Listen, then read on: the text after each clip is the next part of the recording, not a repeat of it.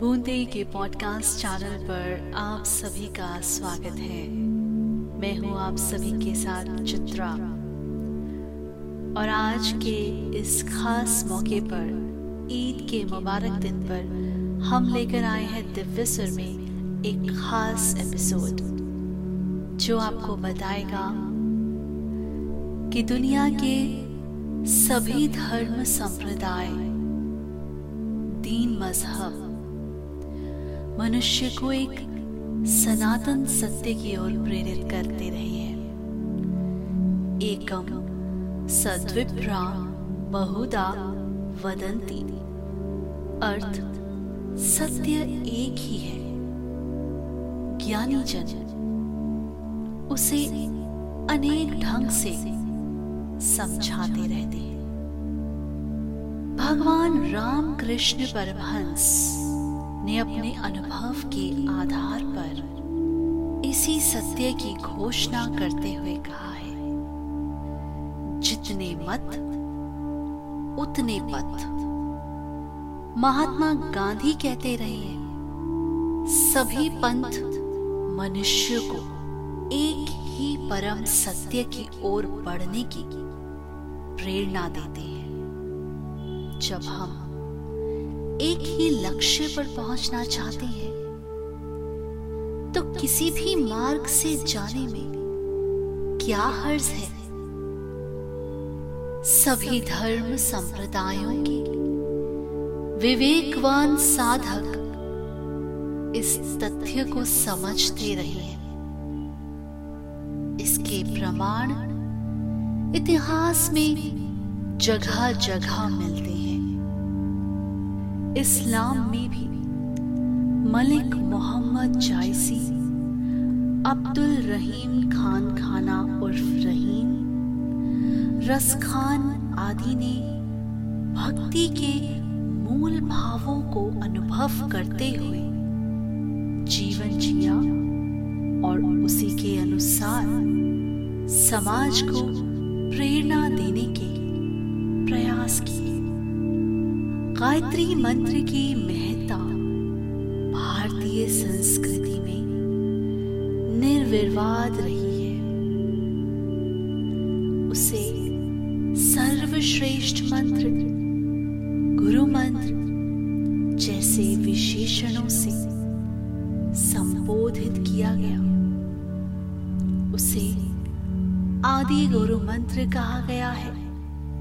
सभी ऋषियों अवतारियों ने इसकी साधना की है। इस्लाम के अनेक विद्वानों ने इस तथ्य को समझा, स्वीकारा है। अपने अपने ढंग से उसकी महिमा का गान भी किया है। मौलवी शाह गुल हसन की उर्दू भाषा में प्रकाशित प्रसिद्ध पुस्तक। तज कराए गौसिया। में एक ऐसे सूफी मुस्लिम संत का ज़िक्र है, जो हिंदू संत योगी के रूप में विख्यात थे। उनके अनुसार फकीरी की बात तो दोनों तरफ़ एक सी है। शब्दों और पारिभाषिक शब्दावली में फ़र्क भर है। इसी पुस्तक में उन्होंने अपनी गायत्री साधना के संबंध में भी उल्लेख किया है। साविर अबोहरी उर्दू के प्रसिद्ध लेखक हुए हैं। उर्दू पत्रिका हमारी ज़ुबान 8 मई उन्नीस सौ चौरानवे में पृष्ठ छ पर वे कहते हैं कि ये मंत्र सूरह फातिहा से बहुत मिलता जुलता है। डॉक्टर मोहम्मद हनीफ खान शास्त्री ने कामेश्वर सिंह दरभंगा विश्वविद्यालय दरभंगा से महामंत्र गायत्री एवं सूरह फातिहा विषय पर संस्कृत में पीएचडी किया है। उन्होंने महामंत्र गायत्री और सूरह फातिहा का एकीकरण इन शब्दों में किया है कि सूरह फातिहा गायत्री मंत्र से अलग नहीं है। यदि द्वेष रहित एवं उदारता पूर्वक इसके वाक्यांशों पर विचार किया जाए तो ऐसा प्रतीत होता है कि सूरह फातिहा, सूत्र रूप महामंत्र गायत्री की ही व्याख्या स्वरूप है। सूरह फातिहा को इस्लाम में सर्वोपरि प्रार्थना का स्थान दिया गया है। कुरान शरीफ के प्रारंभ में ये प्रार्थना की गई है।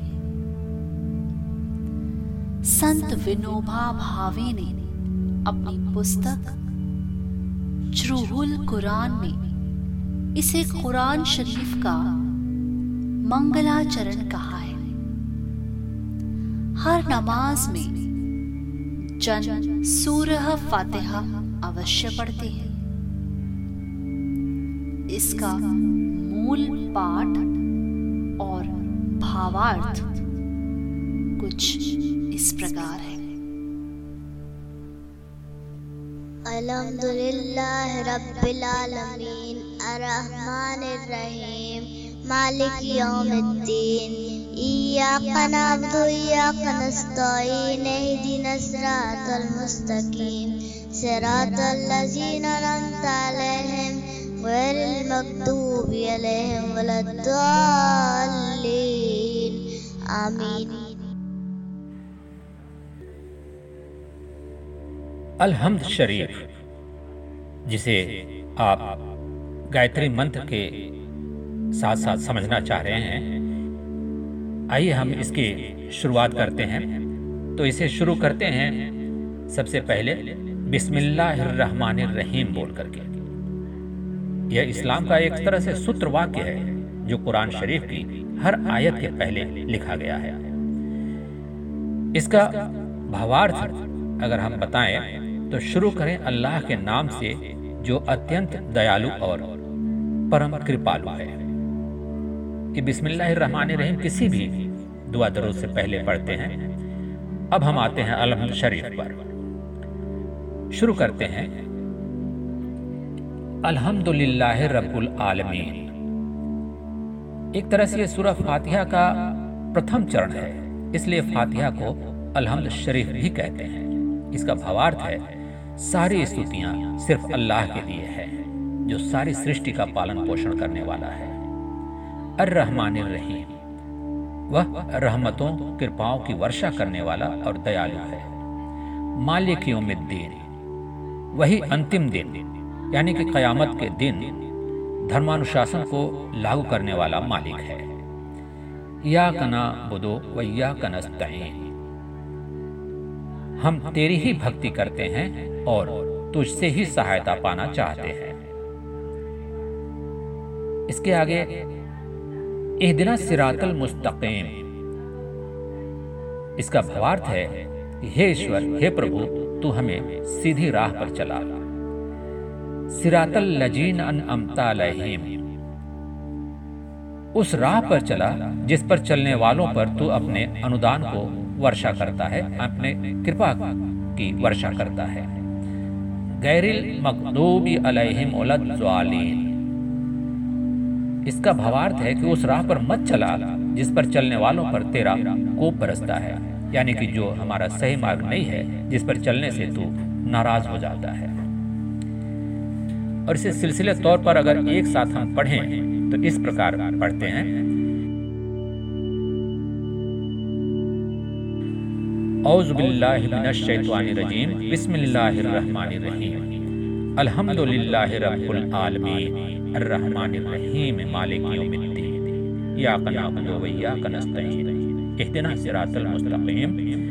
सिरातल लज़ीना अनअमता अलैहिम गैरिल मग़दूबि अलैहिम वलद्दालीन आमीन।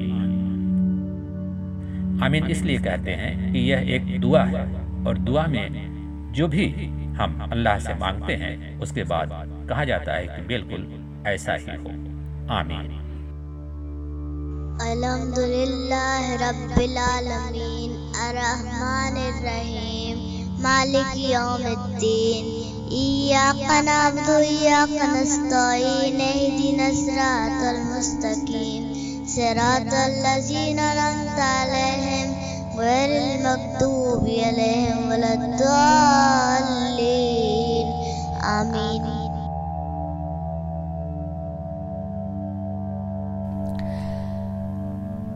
सूरह फातिहा का अध्ययन करने पर स्पष्ट दिखता है कि गायत्री महामंत्र के भावों को ही समय की आवश्यकता के अनुसार कुछ विस्तार दे दिया गया है। ये युग परिवर्तन का महत्वपूर्ण समय है।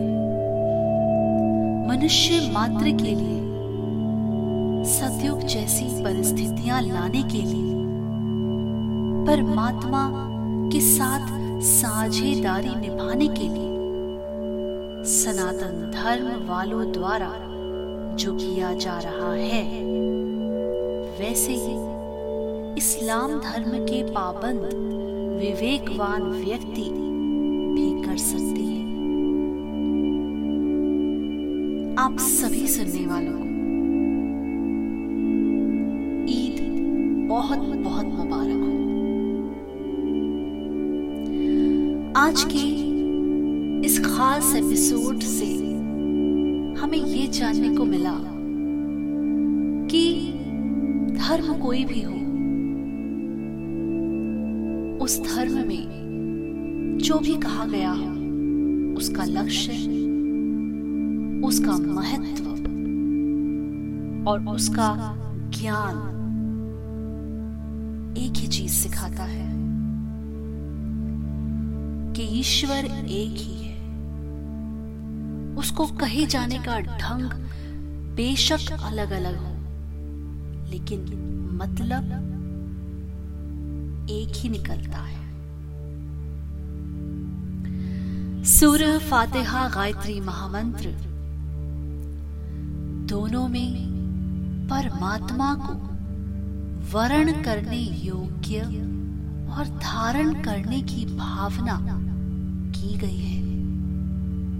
दोनों में प्रभु के अनुरूप सीधे मार्ग पर सही दिशा में बढ़ने की प्रार्थना है। इसके लिए ईश्वर की साझेदारी करने की साधना वे भी करें और परमात्मा के अनुग्रहों, अनुदानों को पाने के सच्चे हकदार बने।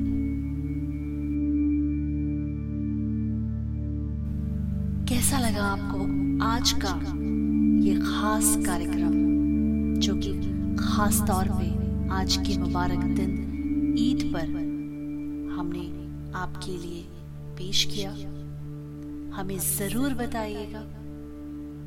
हमारे लिंक हमारे डिस्क्रिप्शन में दिए गए हैं। अपने फीडबैक्स अपनी प्रतिक्रिया, कोई सजेशंस आप देना चाहते हैं, आप ज़रूर बताएँ।